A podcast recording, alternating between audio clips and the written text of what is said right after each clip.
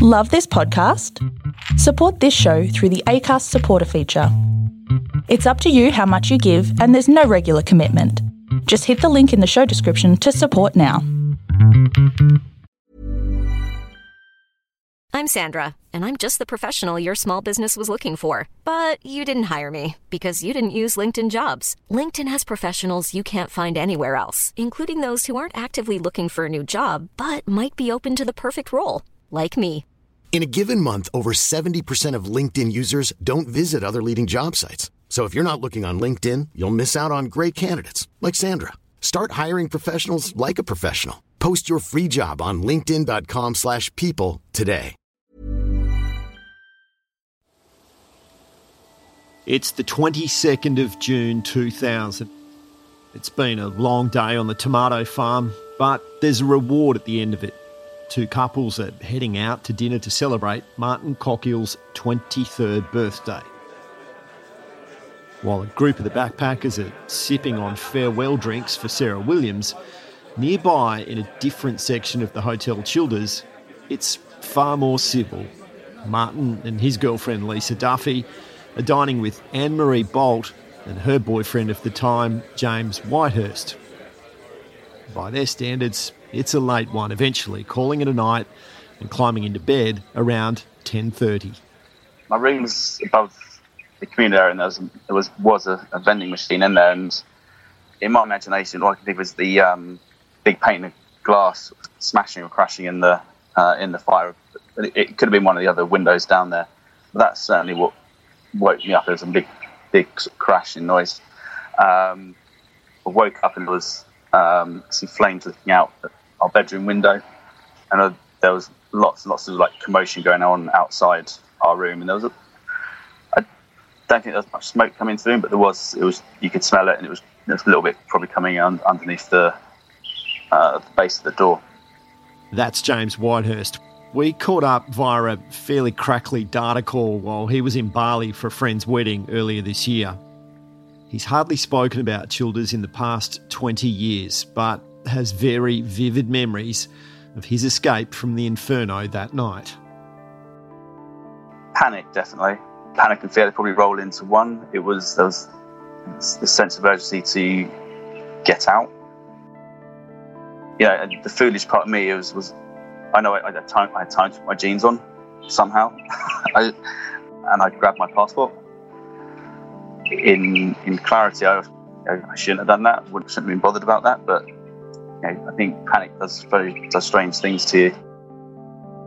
I, knew where my jeans were because they were ready for the, the next day, um, work clothes, and I knew where I always knew where I put my passport, and I just instinctively grabbed those before we opened the door. I really don't.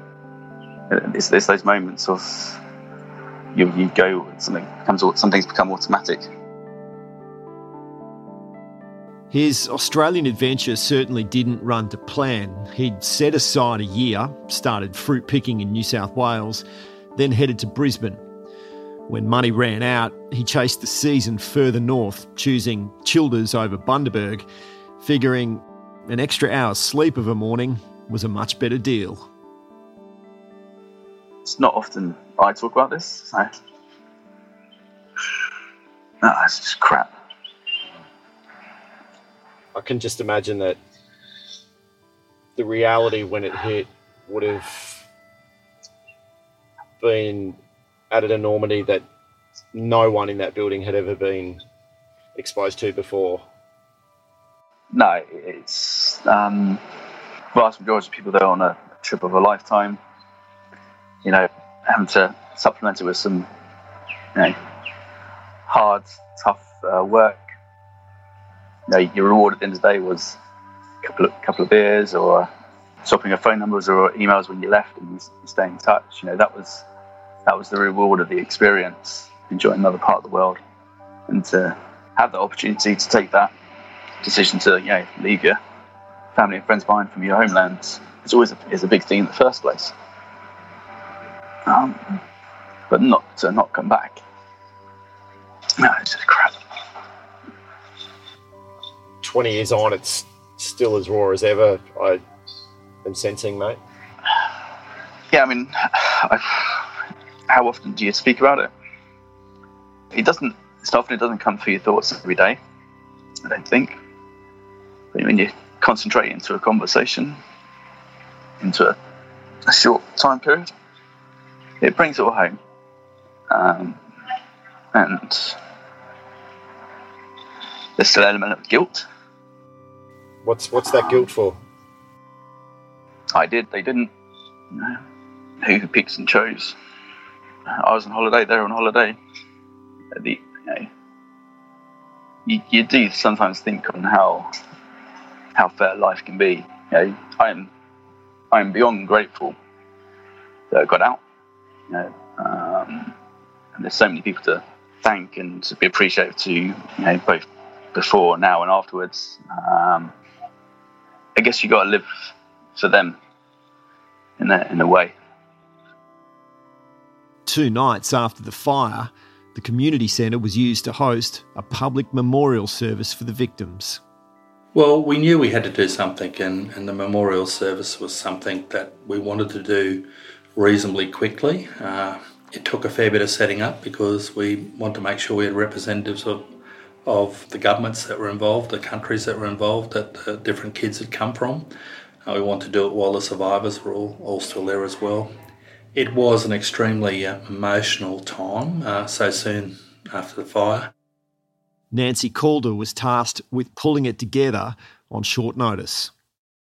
So you know all about it. You were there when we set the big screens up outside on the street and closed the highway off because there were so many people wanted to come to the service, and of course we couldn't fit them all in. And uh, everybody stood out on the street looking at the big screen. Those who were inside, well, they were lucky enough to be inside. But it all, it all, I don't know how it came together, but it did. I was one of the journalists invited inside that night. My cameraman, Mick Gray, was filming it for the big screen. I think that's probably the saddest room I've ever been in. Yeah, it's horrible. How was it being the cameraman for that event? It's very hard to film anything with tears through a viewfinder and that's and that's the truth. It was horrible. It was it was very emotional. It was your, heart went out to to the families of the god people that died. Your hearts went out to the survivors who lost friends and and lost all that lost everything they had. Now where what do they do now? You know they what happens? You know what their ongoing support you know? Like you, you, so many thoughts so many emotions yourself you know? It's it's very difficult. Mm. My colleague Kim Skubris was reporting on the service. From here, the survivors will survive. Some are staying, some are continuing their travels around Australia, others are returning home. Whichever path they take, their journey, at least for a while, will be a tough one. That was the night I shed a tear live on air that uh, we were discussing the memorial. And I'm not one short for words. And uh, I was really struggling to put what I had experienced into words that night because I just felt I wasn't able to do it justice. And when you take your job as a responsible journalist seriously, you're there in a position of privilege to represent what's going on and to share the story without bias and to give a fair account that's not embellished and I just felt at every turn, and I'd had a few years under my belt by then, that you just kept feeling like, is this for real? I'm telling you the truth. What I've just witnessed is mind blowing. The outpouring of grief from the community, the rage that there's this arsonist on the loose. It was it was unreal and very hard to project to the outside world, who obviously were just still getting on with life. On stage, a full cast of dignitaries there to pay their respects. They shared so much youth, energy, enthusiasm, the spirit of adventure, the joy of life and of living. The Governor General spoke on behalf of the Queen Prime Minister John Howard paid special tribute to the community volunteers that have given such wonderful help and sustenance and support and demonstrated that wonderful Australian mateship in a time of need and distress. I remember walking through crowds um, after I arrived, and uh, they were at the memorial service, and, and, and the locals were very good. You get that response. That's it's a great Australian spirit, and one likes to think that that sort of reaction can be found anywhere in the world. But we are certainly very spontaneous in our willingness to help people who are visiting our country, and, and these young people were devastated by what had happened. Some of the people they had only just met, others had been travelling with them, and they were all away from home. And of course, they had parents and other relatives and friends who had heard about this tragedy, were alarmed for their safety, and that added to the drama of it and added to the enormous assistance that they were to get from the local Australian community. I had the Governor General's private secretary ring me on the Sunday afternoon and say, Can I help you with anything? And I said, Well, if I gave you a list of who's coming, because every time Bill walked past me, he'd say, Oh, the governor's coming, and Oh, the Governor General's coming. And it was getting out of hand you know, for this memorial service. I said, If I send you a list of who's coming, can you do the protocol um, seating for me for the memorial service. Yep, no problems at all. So that just, I shot that off to Canberra and it was all done for me down there. People were just so supportive. My most vivid recollection is the um, the unbelieving grief of these young people. It was the last thing they expected. They were all in their teens, early 20s, so I could recollect. They just couldn't imagine that something like this would happen and there wasn't a lot of comfort that people could offer except to be there. And I felt that was the best thing I could do, and I spent quite a lot of time there. I went up earlier and I met a lot of local people. But the important thing when something like this happens for somebody in the position I held at the time was to uh, demonstrate uh, sympathy, concern, and give a reassurance that the federal government will do what it has to do uh, and should do uh, in order to help people. Queensland Premier Peter Beattie was there as well. It was his second trip in three days after jetting up to see the extent of the damage on the day of the fire. I can remember Peter stepping across the road, sticking out his hand, and saying to me in exact words, Bill, no politics in this, mate. How can I help? We have to look after your community and we have to do the right thing by the survivors and and those uh, relatives of those that lost their life. And from that day forward, I must say uh, his efforts were magnificent in ensuring that the state government uh, did what they could to assist us, as was John Howard and John Anderson from a federal point of view. People want answers in these circumstances. There's always a grieving process as well, so everyone who'd lost their life and their families had to be treated with dignity and respect. It really is almost, if you like, a, a coordinating role, but not being too intrusive. And the face really of the response was Bill Trevor, and it should have been too, because he was the mayor and he was the voice of the local community and he was someone they all respected. And none more so than that night. And on Friday morning, ladies and gentlemen, a great part of our community was wrenched from us in the horror that was the fire at the Palace Backpackers Hostel.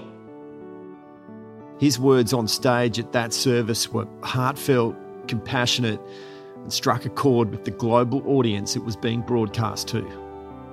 I can remember the Premier coming up early in the afternoon and, and he said to me, Bill, let's just go for a drive. And we went for a drive around the district. And I remember getting home a bit late and my wife saying, uh, Have you written anything down for your speech tonight? And I said, I, have tried, I just, it just doesn't come together. And uh, up on the stage that night, I remember being introduced and stepping up to the microphone. And the thing that, that I remember vividly is looking down into the eyes of all those survivors looking up. And somewhere from deep inside come the right words. And uh, yeah, it was extremely poignant and an emotional moment. Sometimes it's a blur, sometimes bits flash back.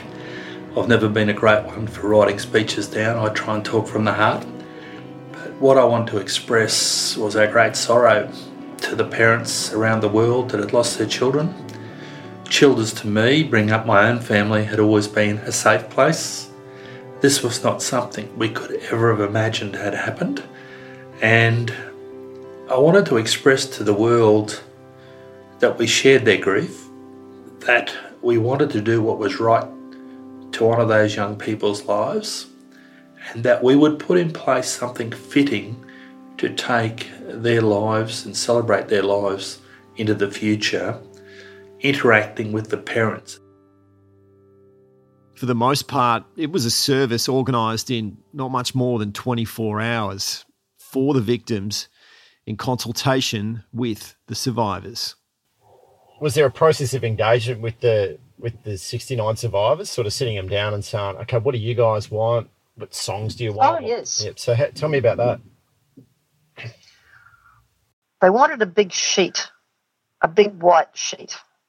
So I said, righto, because I've got a big white sheet for them, not knowing what was going to happen. And they wrote little notes on this big white sheet and they pinned their little flags of the different countries on it. And, and that became part of the ceremony that night. And in the meantime, I'd got onto the state government and I got the flags of every country that the 15 were from to put on the back of the stage. Now, the state government flew that up in the state helicopter, all those flags. That's the sort of thing that happened. Everybody just worked so closely together. It was marvellous. 15 candles sat on a table at the front of the stage, and one by one, 15 survivors came forward to light one for their mates. What's your recollections of that event? Just a lot of emotions. Listening to the music they were playing, and uh, you know, I can still hear songs now. Yeah, I, I think I think everything was so surreal. I don't even think we, we were probably we knew how to deal with it. Even now, you still think about it, you don't know how to deal with it necessarily. But you know, the memorial, it was lovely. You know, it makes it easier to sit back and say that now. But yeah, everyone clubbing together. Yeah, it was the way that the community came together. We were made to feel very special, very looked after. Um, I feel like Childers is, is part of my heart, and yeah, it's it's it's a really hard feeling to explain. The memorial service definitely was um, it, it was done so well. Probably the saddest room you could ever be in. It was a very weighty sort of a, a feel to the room. It was very heavy, and um, you could see people who weren't even in the fire or anything were really struck with grief. And yeah, I do. I remember feeling desperately sad, and but then afterwards, for the first time, very calm. That memorial service helped a lot in terms of just settling some of the intensity that had been going on up until then. There's a beautiful moment where it started with two people embracing on stage, and pretty quickly, all 69 survivors are up on stage linking arms. You were one of the first ones to go up there. Was it just something you had to do, and it just felt like you were in it all together? Like, what was the, what made you get up on that stage so quickly and be part of that? Uh, I don't know. I've never been shy. I've never, I've never been, I've never, I've never been a uh, wallflower. I don't think. Uh, I don't know. I, just got up and did it. But it's what felt right at the time. I remember the whole time trying not to cry for some reason um, and be brave and just get through it. And at the end, all of us 69 survivors got up and hugged each other and listened to a song and just remembered them. You guys all got up on the stage, and Mm. it was, was it "Stand by Me" was the song. Or Yeah, you've got a yeah. friend. Or yeah, yeah, one you've those got a friend. Yeah, that was really impromptu because people were making their speeches and really struggling to get through them. You know, they, they've just lost their best friends and you know who are like your family, and so you you know there was people making speeches and breaking down, and it was it was awful. And someone just got up and went and stood with someone, and then next minute we were all like, oh well, let's all get up and st-. so we just all got up and stood with them, and that was it. Was it was it good for the group?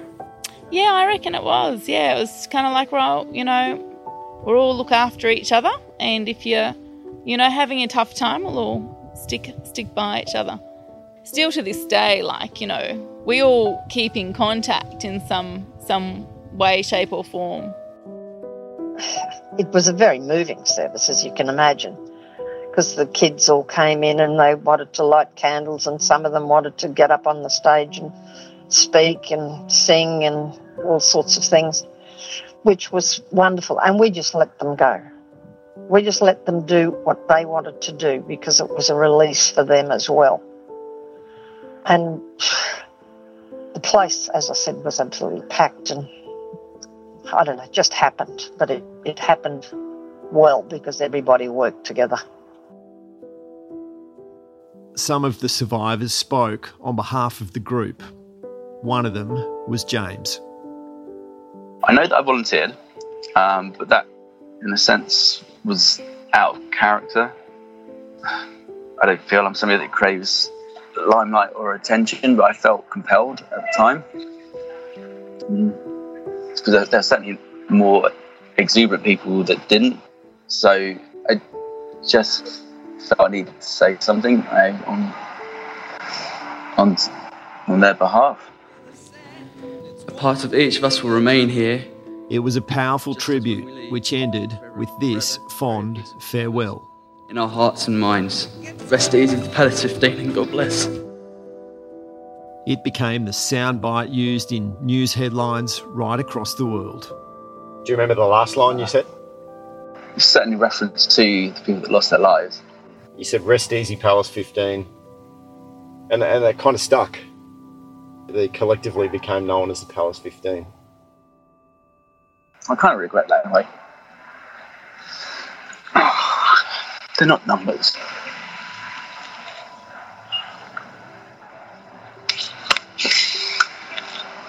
Don't think it's anything to regret.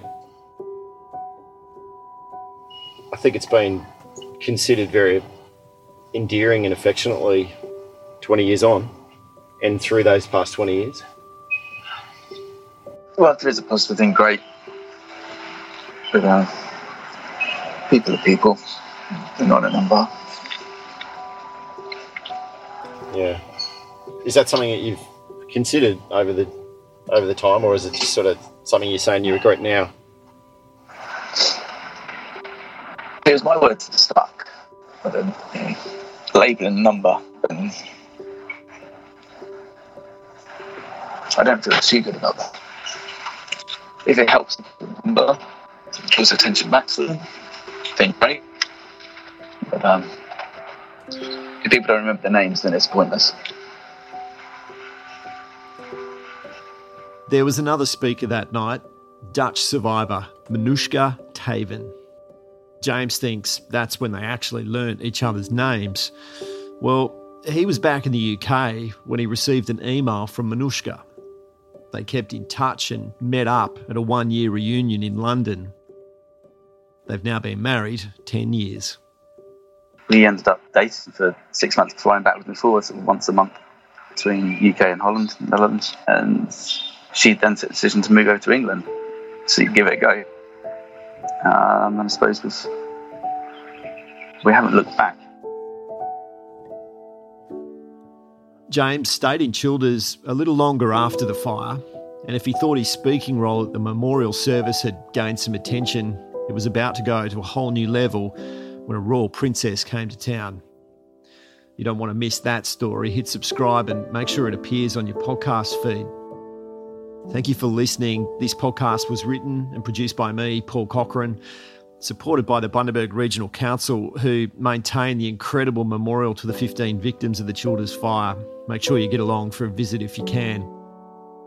My thanks to the Seven Network for their generosity in making audio from the memorial service available for this podcast. And of course, Zoltan Fecso for all his work in edit and creating all the original sound design and composition. Thanks for listening.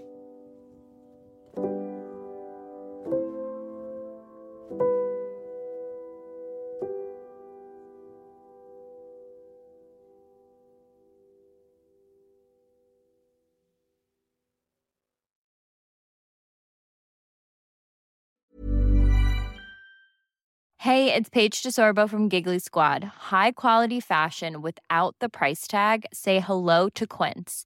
I'm snagging high-end essentials like cozy cashmere sweaters, sleek leather jackets, fine jewelry, and so much more. With Quince being 50 to 80% less than similar brands.